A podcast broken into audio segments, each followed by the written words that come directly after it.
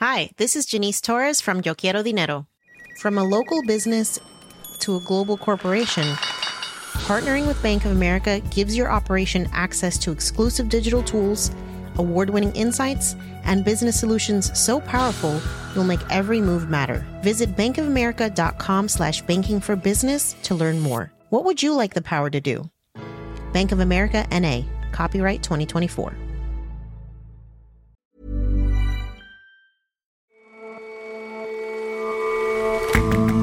Hello and welcome to The Intelligence from The Economist. I'm your host, Jason Palmer. Every weekday, we provide a fresh perspective on the events shaping your world. In just about every country, the elderly proportion of the population is growing, but Japan has long been ahead of the curve. We look at how the country is changing its thinking about the old and what lessons the rest of the world can draw from it. And Mormonism counts among the most centralized religions. Even though international missionary work is key to the faith, it remains resolutely based in the American state of Utah. That is making for a struggle to retain its converts abroad.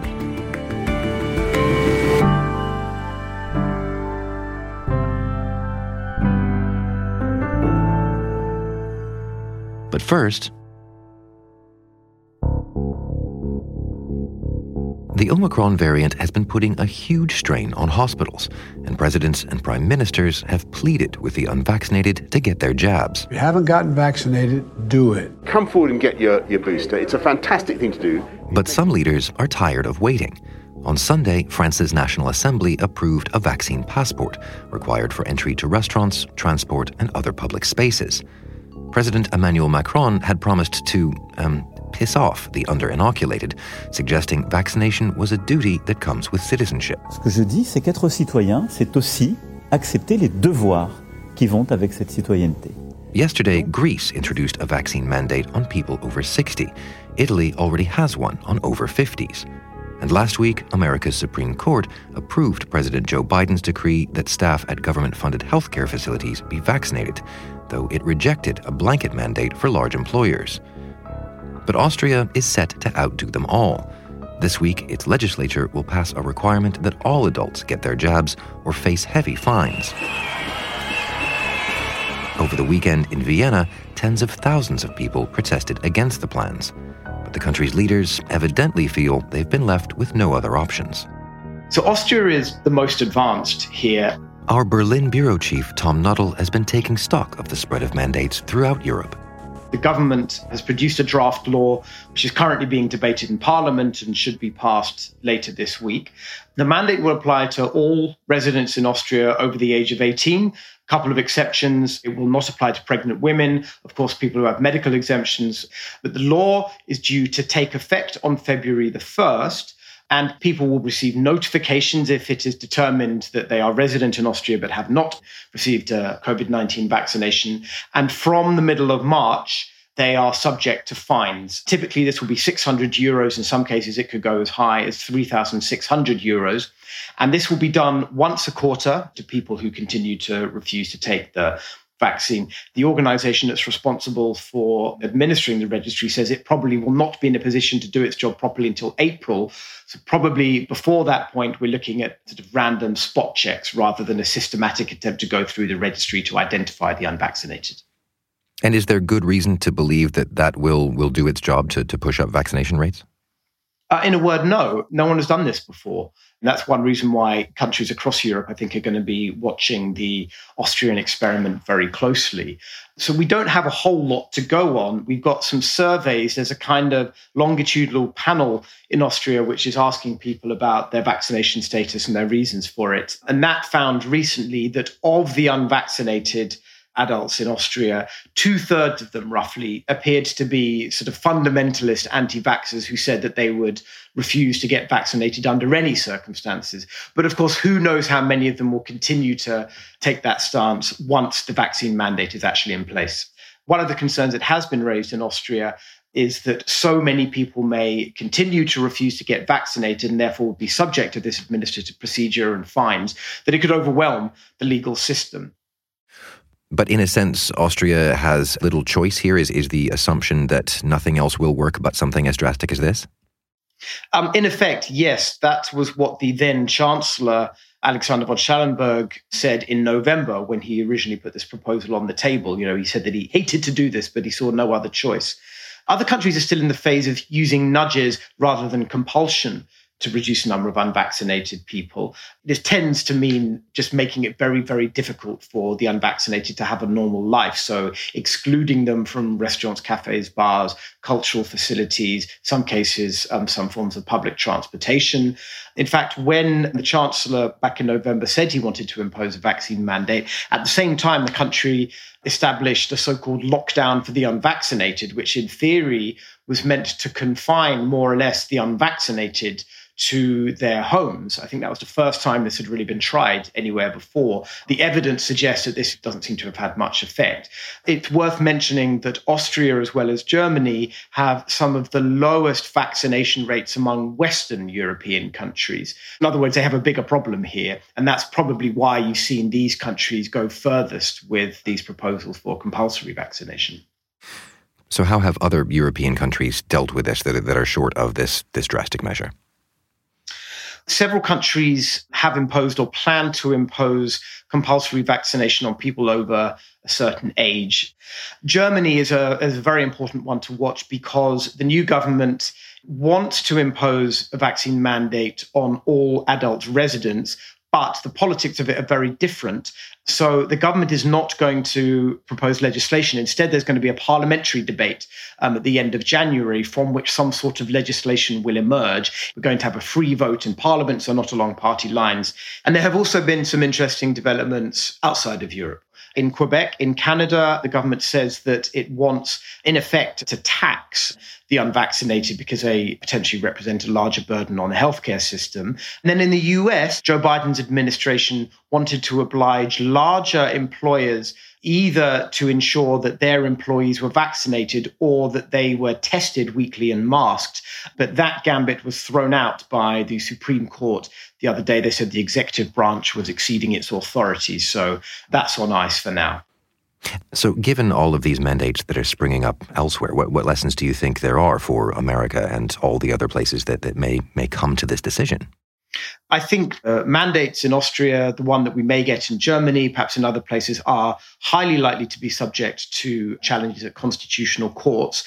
And those courts, I think, will need to know that governments have tried everything else to reduce the number of unvaccinated people. And that's why the Austrian law has been designed to withstand legal challenge as far as possible. And when the German Bundestag debates this next week, that will be uppermost in people's minds. Has the government done everything else it can in order to demonstrate to a constitutional court that this really is a last resort and they've tried everything else?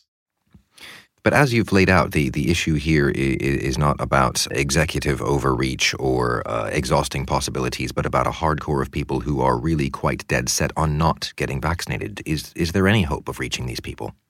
Um, the simple answer, Jason, is that we don't know. These sorts of mandates have not really been tried before. In Germany at the moment, there's a growing anti vax protest movement, which have attracted elements of the far right and turned violent in many cases. But essentially, everybody's groping in the dark. And here it's interesting to look at Germany. One MP, who's also a doctor, uh, from the Free Democrats, which is part of the governing coalition. He has produced one of the only specific proposals that we've got so far under this, which interestingly would apply only to the over 50s, inspired by Italy rather than all adults. Local authorities would write to all residents saying you have an appointment on such and such a date and time to go to your health office and talk to a doctor about vaccines. And then if you're vaccinated, then you would have the ability to upload your certificate and exempt yourself from that appointment.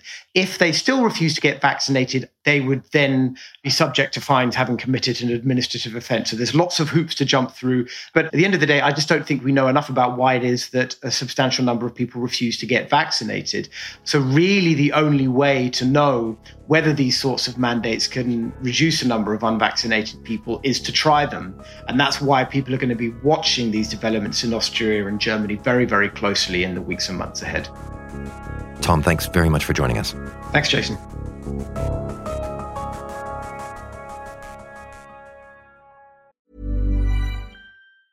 Hi, this is Janice Torres from Yo Quiero Dinero. If you own or operate a business, whether it's a local operation or a global corporation, partnering with Bank of America could be your smartest move. By teaming with Bank of America, you'll enjoy exclusive digital tools, award winning insights, and business solutions so powerful you'll make every move matter. Position your business to capitalize on opportunity in a moment's notice. Visit bankofamerica.com slash banking for business to learn more. What would you like the power to do? Bank of America NA, copyright 2024.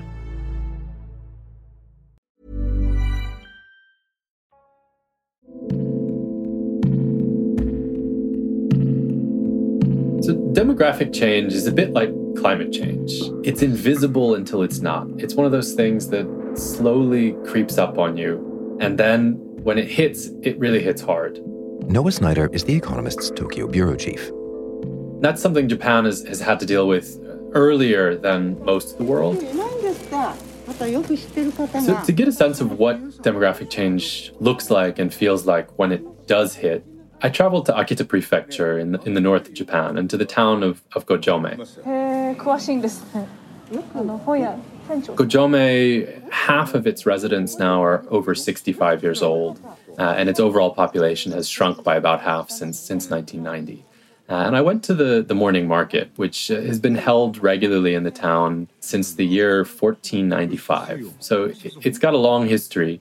Uh, but its recent history is a bit quieter, a bit sadder, a bit emptier. There were a handful of, of shoppers, mostly older women, meandering, chatting with their friends, but also recalling how things used to be. Recalling that this was once a bustling street rather than one filled with shuttered stores. So this kind of was a microcosm of the shifts that have happened across Japan in recent decades. And it's a shift that, again, the rest of the world is going to be facing in the coming decades. In the sense that people are just simply staying healthier and, and living longer? Yeah, well, so uh, demographic change is it's talked about has these kind of two drivers. One is is what you say, which is is rising longevity. People are living longer, they're hopefully staying healthier longer. But the other side of it, or the, the second driver, is, is a falling birth rate. So people are having fewer children. And you put those things together, and it means that your population is getting smaller, and the portion of older people in the population is getting larger. It's not that these things are inherently bad, but these forces have other implications. They put new pressures on governments, they put new pressures on healthcare systems, and they pose new questions to societies about how to design the worlds that we live in. So, as you say, these are two different factors. Let, us tackle them in turn. What does that mean for the the growing, the the older end of the the spectrum? The first thing we have to talk about is what it means to be older. I mean, how we define old age and, and how we think about the phases of life in the latter half of life. We've broken up youth into minute developmental stages, you know, from toddlers to adolescents to preteens to teens to young adults. And we've come to accept that people develop at different paces and that the development is, is an individual process um, with, with sort of common stages. But when it comes to the elderly, we're mostly still stuck in this broad, static, unhelpful category of old or senior or elderly, which starts at 65 and uh, kind of elides the ways in which the latter stages of life also happen differently uh, for different people. And here in Japan, the Gerontological Society here has proposed calling folks from 65 to 74 pre old rather than properly old. So th- there's a real sort of rethinking going on in terms of what it means to be old and what needs to be done in order to make the latter part of life productive, happy, healthy. But how does thinking about the, the, the latter stages of life differently, parsing them up differently, change the, the way that you might deal with those different demographic groups? Well, so I, I spoke with one 70 year old head of a, of a community center, a, a nonprofit in Akita Prefecture, Hatakeyama Junko. And uh, she, she talked about the ways in which these perceptions often make old people feel like a burden, make them feel like they're not needed by society. rather than seeing old people as a potential resource and, and as as folks who can contribute, but just in different ways. So, you know, in, in part that means thinking about finding new ways for old people to keep working. So, you know, thinking about what kinds of jobs folks can do in old age and what kinds of activities and ways folks can contribute to their communities in old age. The second piece really has to do with with staying healthy. Longevity in itself is is not a problem. Living living long is something that that should be celebrated, but the problem really starts when people live live long but unhealthy lives, when people become frail and, and, and dependent in old age. So there's a lot of thinking going on, you know, about how to build more preventative care into the health system, how to design cities and communities in ways that keep old people active for longer and, and hopefully keep them living not just longer lives, but longer, healthier lives. And what about the other end of the spectrum, the, the young people who are not only fewer in number, but in, increasingly outnumbered, I guess? Yeah, so for younger people, it, it means really again rethinking the, the, the kind of shape of the communities that they're going to be living in. Gojome is interesting for for another reason, which is that there are a number of, of young people who've moved into town.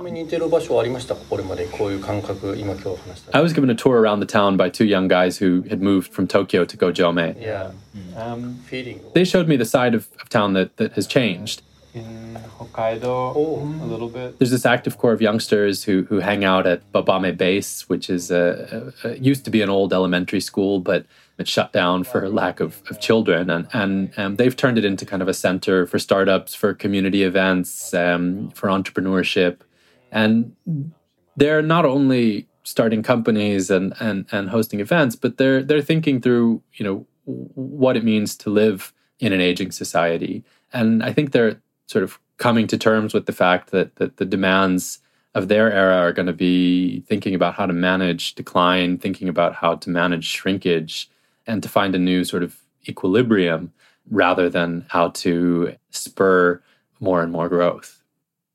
And if you say Japan is experiencing something that is that is coming to the rest of the rich world in time, then then what policy prescriptions to to pull out of what Japan's done?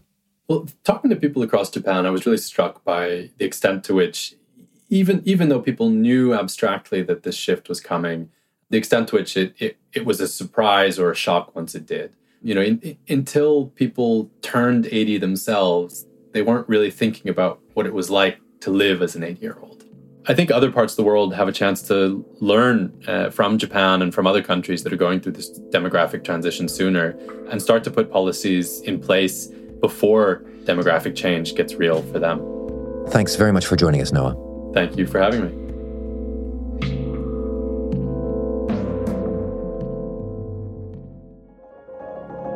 For more analysis like this from our international network of correspondents, take out a subscription to The Economist. Get a great introductory deal at economist.com slash intelligence offer. The link is in the show notes.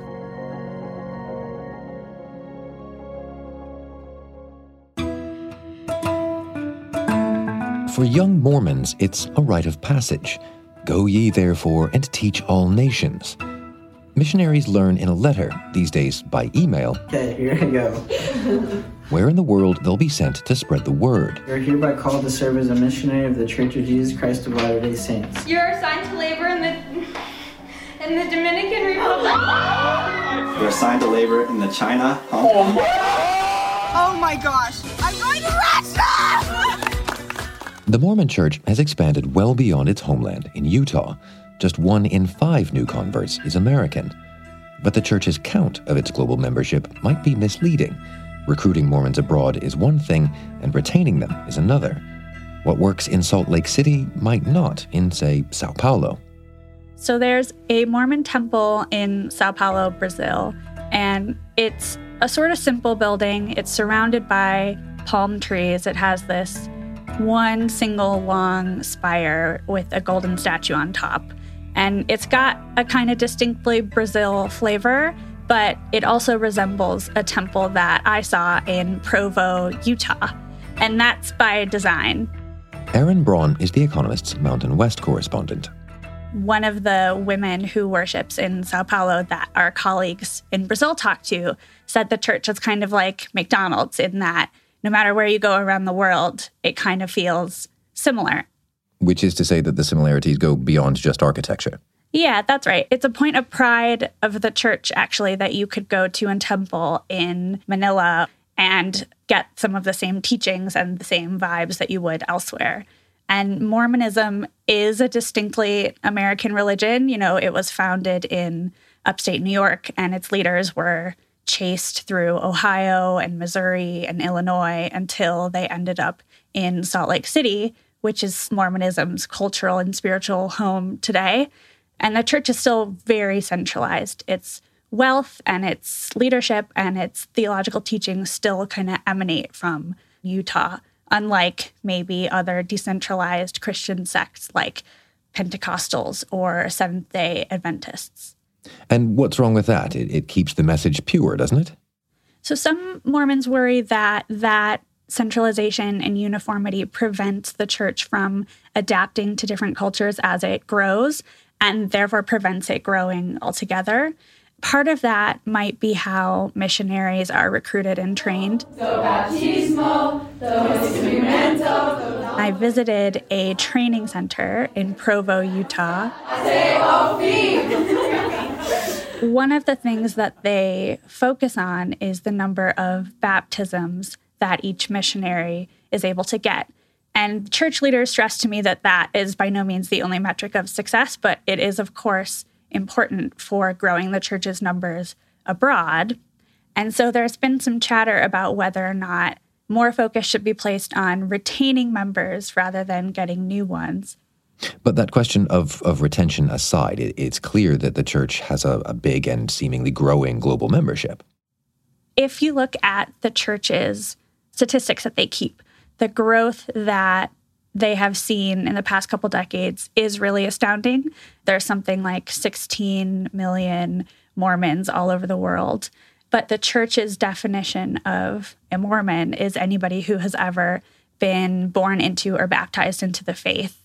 So the number of practicing Mormons is much fewer. And to some extent, that's true in every religion. You know, not everybody who counts themselves a Catholic goes to church every Sunday. But in Brazil, for example, we found that in 2010, the church suggested that there were just over a million Mormons in the country, but on the census that same year, there were only about 225,000 Brazilians that identified themselves as Mormon. And that issue of retention is less true of other Christian sects that are more adaptable. And Mormon leaders must see this happening, though. Do you, do you think they'll be willing to adapt the church's approach? I think it's going to be very slow, but there is some adapting happening. The handbook that church leaders use was recently revised to allow for more musical instruments and styles in worship. Missionaries and church leadership are slowly becoming more geographically diverse. It's going to take a long time to trickle up to, you know, the top echelons, but it's happening. But this is still a church with its heart really in Utah. And I'm not sure that that is something that is going to change anytime soon. Erin, thanks very much for your time. Thanks for having me, Jason.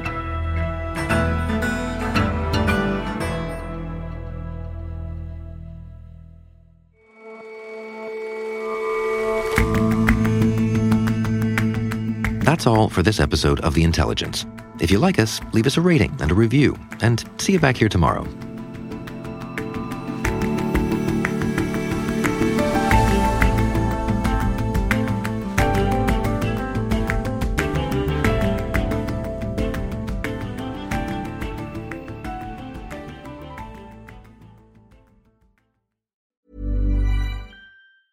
Hi, this is Janice Torres from Yo Quiero Dinero. If you own or operate a business, whether it's a local operation or a global corporation,